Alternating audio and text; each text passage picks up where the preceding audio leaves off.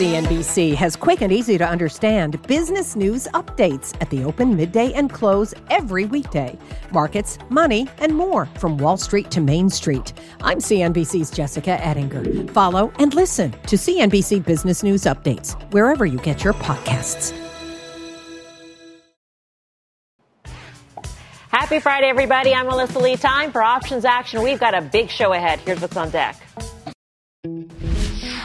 First up, Carter Worth takes a look at how you can cash in too. Then, yes, Tony Zhang has been playing around with some trades in the space. He'll show you. And finally, investors have been singing gold's praises. But if you were late to the dance, Mike Khouw has a new move to get you out on the floor. It's time to risk less and make more. Options action starts now.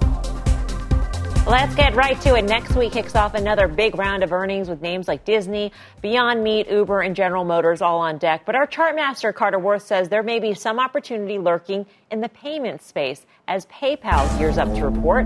So, Carter, what are you seeing in the charts? You bet. Uh, a couple charts, but first, uh, the setup here is that we're going to play PayPal for a breakout to new highs. It's right at well defined tops, and the setup is perfect. The first chart take a look at the symmetry of uh, this circumstance. You have a 23%, 23 day plunge, a 23 day ricochet. You start at 124, you drop to 82, you go right back to 124. So again, a 35% decline, which you can see there, a 51% rally, all very symmetric in terms of price and time. And here we are right back at the top. Now look at the second chart. This pulls it back a bit longer. And look at the authority of this level. Uh, the stock has approached this and reapproached this and this is a perfect kind of setup for a news related breakout. Earnings and earnings are coming next week. Uh, the other thing I would point out, of course, is how its relative performance is done. So the next chart is a two panel chart, and this also uh, is important. PayPal, you can see on the bottom panel, its relative performance to the S&P has already broken out. And this is a, a very uh, positive development in the context of an absolute chart that hasn't broken out. And then finally, of course, just performance relative to peers. I have a, a, sort of a slide here, it'll show you.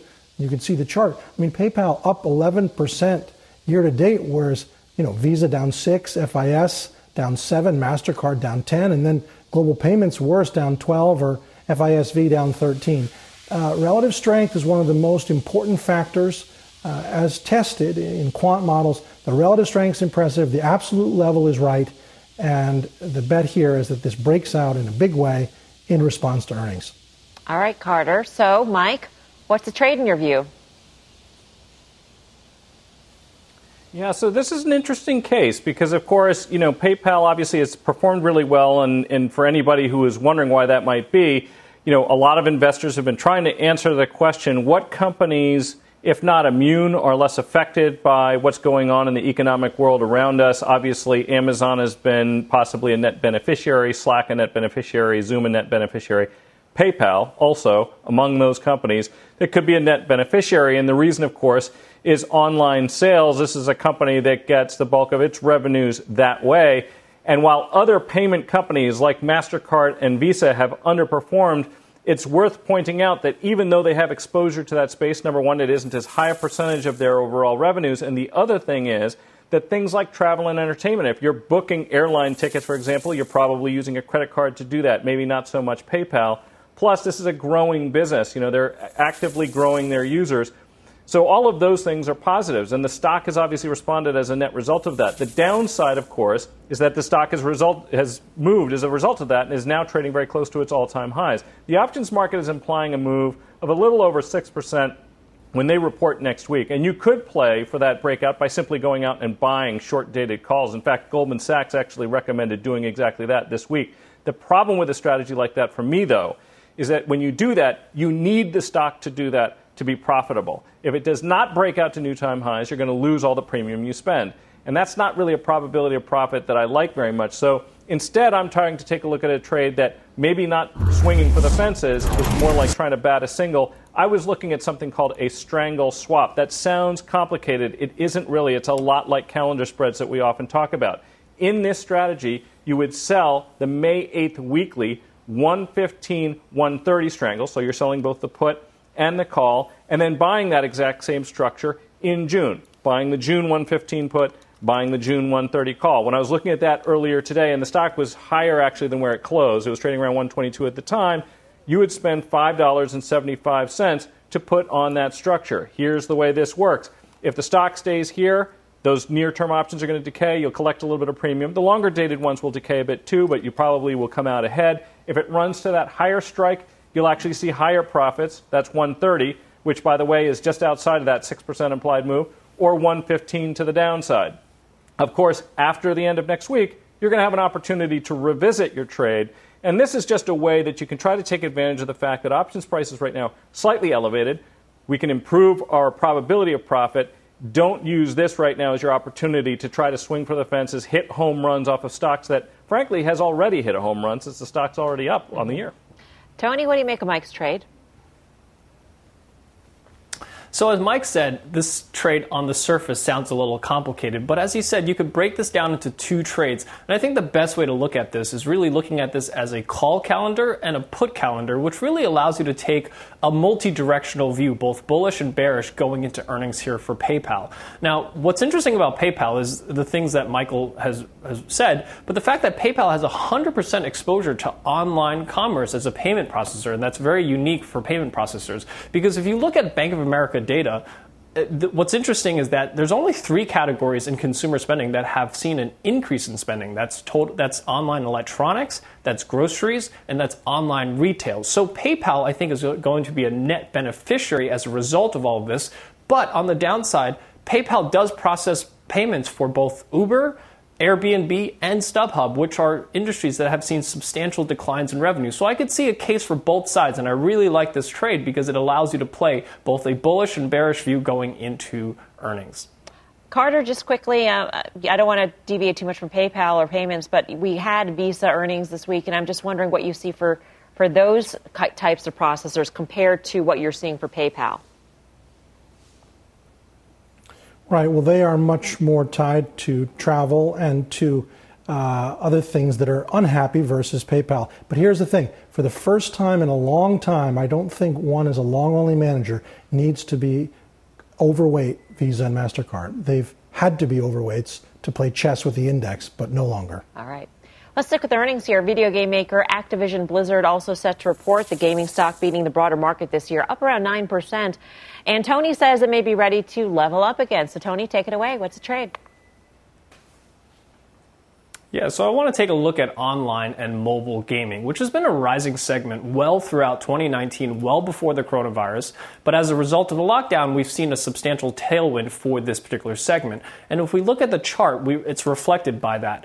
We see that Activision, I really like this particular chart because we recently broke out above a $63 major resistance level came back to retest that as support and is now starting to rise higher from that. So this type of relative strength is exactly what I typically look for going into an earnings event next week for Activision here. Now, if we turn to earnings, the estimate revisions are actually really strong for both revenue and earnings per share. And if we look at the, the, the earnings historically, this stock doesn't actually move very much, only about 2.5% over the last four quarters, compared to almost triple that, which is what the options are currently implying, about 7.6%. So, given the fact that this stock has risen quite a bit over the last few weeks and implied volatility is really high here, I'm looking to sell sell premium going into earnings. And I'm going to use a trade structure similar to the one that I used last week here on Microsoft by selling a put spread here. And I'm going out to May and I'm selling the $64, $61 put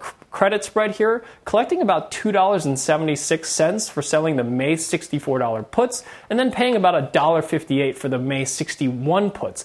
Net net here, I'm collecting about $1.18 credit here on this put spread, which is $3 wide. That's roughly a little shy of 40% of the width here on this particular credit spread, and I have a break even price of 62 82, which is right below the $63 resistance level that I was targeting here. And I'm looking for Activision here to rise a little bit higher on earnings and collect this credit here on this particular event.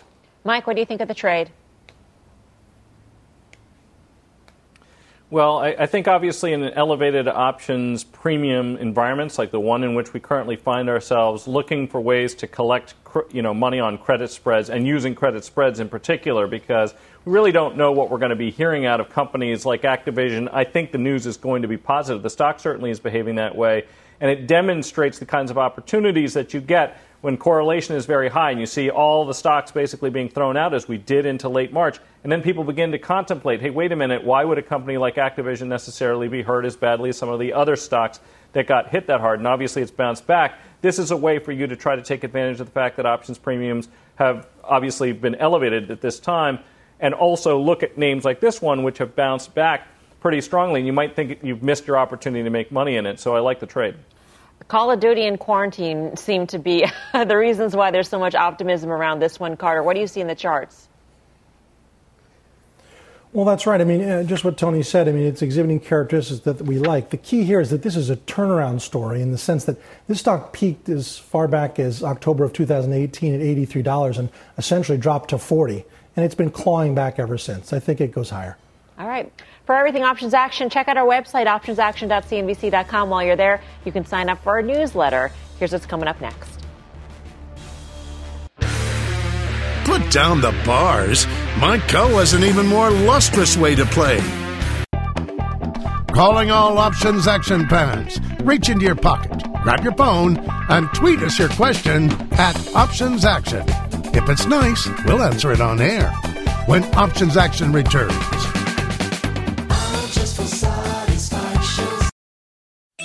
CNBC has quick and easy to understand business news updates at the open, midday, and close every weekday. Markets, money, and more from Wall Street to Main Street. I'm CNBC's Jessica Ettinger. Follow and listen to CNBC Business News Updates wherever you get your podcasts. Welcome back to Options Action. Stocks tumbling on Wall Street today, setting investors seeking safety. And they found it in gold, the metal rallying 3% today. And gold has been on a tear lately. And that has been a big win for the miners. The GDX miners ETF is up nearly 40% in the last month. But if you missed the major move in the miners, Mike's got a way for you to synthesize a stock position on the cheap. He's here with the call to action. Mike, take it away. Yeah, so this is one of those situations. You know, we are talking about stocks that are basically trading close to their all time highs in this environment. We're talking about stocks that seem to be recovering. What do you do about the names that have already performed very, very well? Gold has performed well, and by extension, the gold miners have, of course, performed very well. In fact, in many cases, they are actually like a levered play on gold. And here we are with GDX trading at seven year highs. And for people who are looking at this and saying, I want to be long the metal, I know that there's a lot of you know, basically monetary printing going on. It seems like a good environment. Their input costs and operating costs are going down. I want to be long, but do you want to chase it with the stock up this much? You know, this is a situation where you want to look for stock substitutes, ways to make a bullish bet that don't necessarily offer you the immediate downside risk if it gives a little bit back.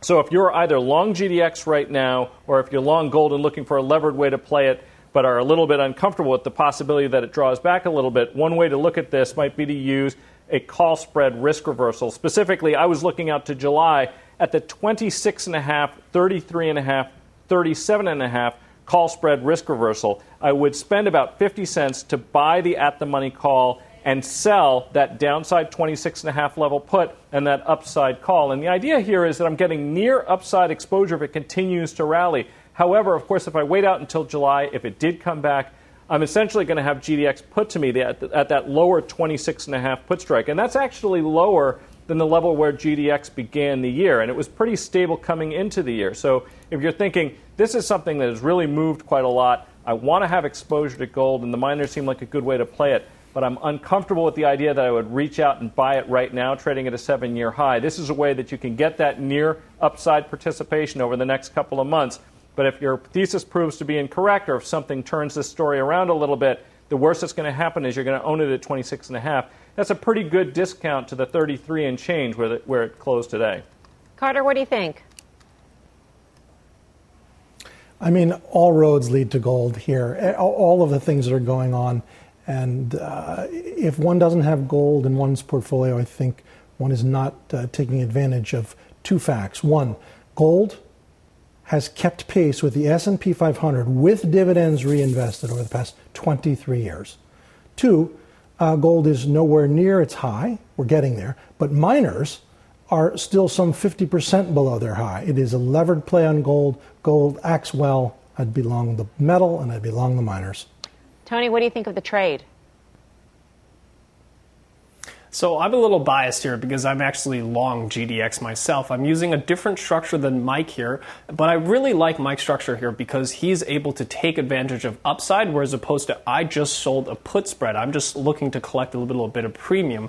But the chart looks really um, constructive to me here after breaking out above that $30 level. It bounced off that $32 support today. I think that's a great entry for a long. The only thing I think I would do here for Mike's trade is I would actually get a little aggressive here on that short put. I would sell a higher put. I was actually looking at the 29s here going out to July. That collects about $1.40 in premium. That's 4% of the ETS value, and that's still 12% out of the money. So I would just get a little bit aggressive on that short strike of that put. Mike, last word. Yeah, the young guy, he's ready to get a little bit more aggressive than the old one. That doesn't surprise me too much. But I will say this is something that I'm interested in getting involved in. I mean, I, am actually long SLV right here, and that has more industrial applications probably than gold does as a precious metal, and I think I probably didn't handle that strategically as well as I might have because I was looking at the ratio between silver and gold. I still like both. But gold seems to be the one that people are favoring right now as a way to basically deal with the risk that's going on with currencies and basically risk off with every other risk asset. So I think this is definitely a way that I would look to play it, and I'm probably going to be positioning less in SLV next week and more into structures like the one I just outlined. All right. Up next, a tale of two tech giants. We're looking back at how Apple's and Microsoft's earnings results paid off for options traders. We will give you all the details, and later we are taking your tweets. Send us your questions at Options Action, and we'll answer some of them on air. We'll be back right after this.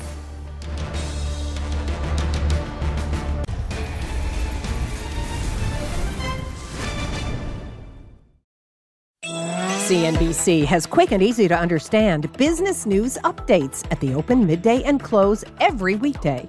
Markets, money, and more from Wall Street to Main Street. I'm CNBC's Jessica Ettinger. Follow and listen to CNBC Business News Updates wherever you get your podcasts. Welcome back for the first time in a long time. It is time to take a look back at a couple of our open trades. First up, Mike Khouw bet Apple's run might end when they reported earnings. This obviously is a company with a fortress balance sheet, and a lot of technology companies, some would say, are you know well positioned, all things considered, for what is obviously a very weak economic environment. But the thing is, this is a hardware company, and you know it used to trade at a hardware company multiple, which meant that it traded at a discount in terms of valuation relative to the rest of the market because of that, like a lot of other consumer electronics companies did. Right now, it's trading over 20 times. And the one that I would recommend right here, because implied volatility remains high, would be a May 260, July 265 put diagonal. You would sell the May 260 puts, buy the July 265 puts. When I was looking at that mid market, it was about $9.75. Apple did indeed take a hit when they reported after the bell yesterday. So, Mike, how are you managing this trade? Yeah, it took a hit, but of course the stock is higher week on week. In fact, it's up about $6. That diagonal put spread has declined by about $1. So obviously it was a better way to play it than actually shorting the stock. I'm short Apple in two different ways. I'm short call spreads and I'm long this diagonal. The short call spreads didn't do quite as well. And I think the bull case would be made that the 5G refresh iPhone cycle could actually be the catalyst that gets this company to new highs. But I'm not really going to buy that going into the summer right now. I'm actually going to stay with the put spread. I'm going to take off my short call spreads, though. Carter, what do you see in Apple's chart? Well, what we do know is that the timing reason to be short, uh, a news event, has come and gone, and the stock did hold up well, as Mike said, up on the week. I don't think there's any reason to be long. But to have an active short uh, here and now doesn't seem like that's going to be profitable. Okay, well, Apple wasn't the only big tech name to report earnings last week, this past week, and Tony had his eyes on some big gains from Microsoft.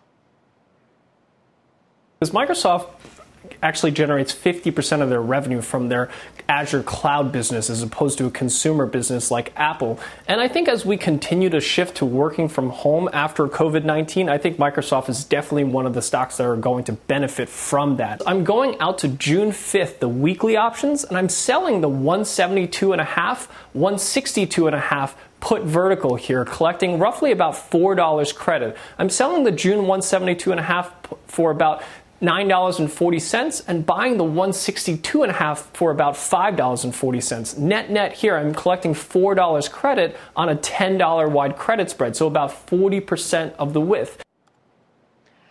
And he got him. Tony, what are you doing with this trade?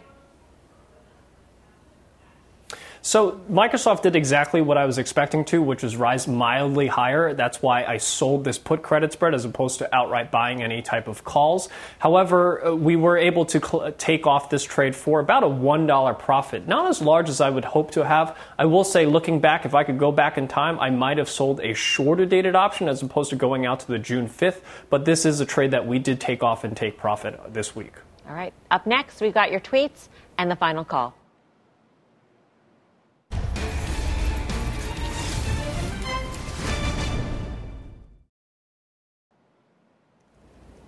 Welcome back to Options Action. The plot thickens in the Elon Musk saga. Earlier today, Musk tweeted Tesla stock price is too high, in my opinion. That sent Tesla shares tumbling. Right now, Musk is responding to tweets. One person asked him to state your account was hacked. You're killing every investor that invested in Tesla right now. Moments ago, about six minutes ago, Musk replied, As always, I am optimistic about Tesla long term. Mike Khouw, it's not a direct answer to the question of if your account was hacked. Um, but it does seem like an acknowledgement that that was his tweet. I think it is actually. Yeah. Uh, yeah, I think that was an acknowledgement that that was his tweet. Look, I, I, who doesn't love Elon Musk and basically the entertainment value that he provides around an innovative company with phenomenal products and a phenomenal stock price that's really hard to get your arms around? You know, I love Tesla, but I don't love the stock. I've said it many times. I've said it when the stock was lower than it is now, and I've said it when it was higher, and I'm saying it again today. What's your technical take, Carter? Well, just one thing. I mean, Reed Hastings did this with Netflix in the past, and many CEOs in their quarterly letters often have stated that they think the stock is uh, being driven by momentum players and maybe a bit rich. And so it's it's when you try to pump your own stock, you're in trouble. Putting a cold blanket on it, I don't think there's any uh, harm there other than the stock has gone down. Technically, look, it had a big run. It's given back a bit, but my hunch is to be long Tesla. All right, time for the final call. Tony, what do you say? Um, I think online gaming and mobile gaming continues to take off, selling put credit spreads. Carter Worth. I think PayPal is poised to pop long right. into earnings. Michael Khouw. Yeah, so, you know, if you're looking at gold or if you're looking at the gold miners, that's understandable. I like both of them, but they're obviously trading at relative highs here. Use stock substitution strategies like call spread risk reversals. That's the way to play those two. All right, that does it for us here on Options Action. We'll be back next Friday, 5:30 p.m. Eastern Time. Be safe, have a great weekend. Don't go anywhere. Mad Money starts right now.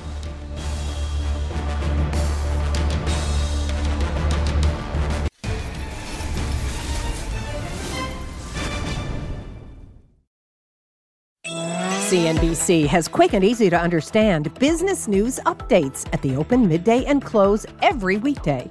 Markets, money, and more from Wall Street to Main Street. I'm CNBC's Jessica Ettinger. Follow and listen to CNBC Business News Updates wherever you get your podcasts.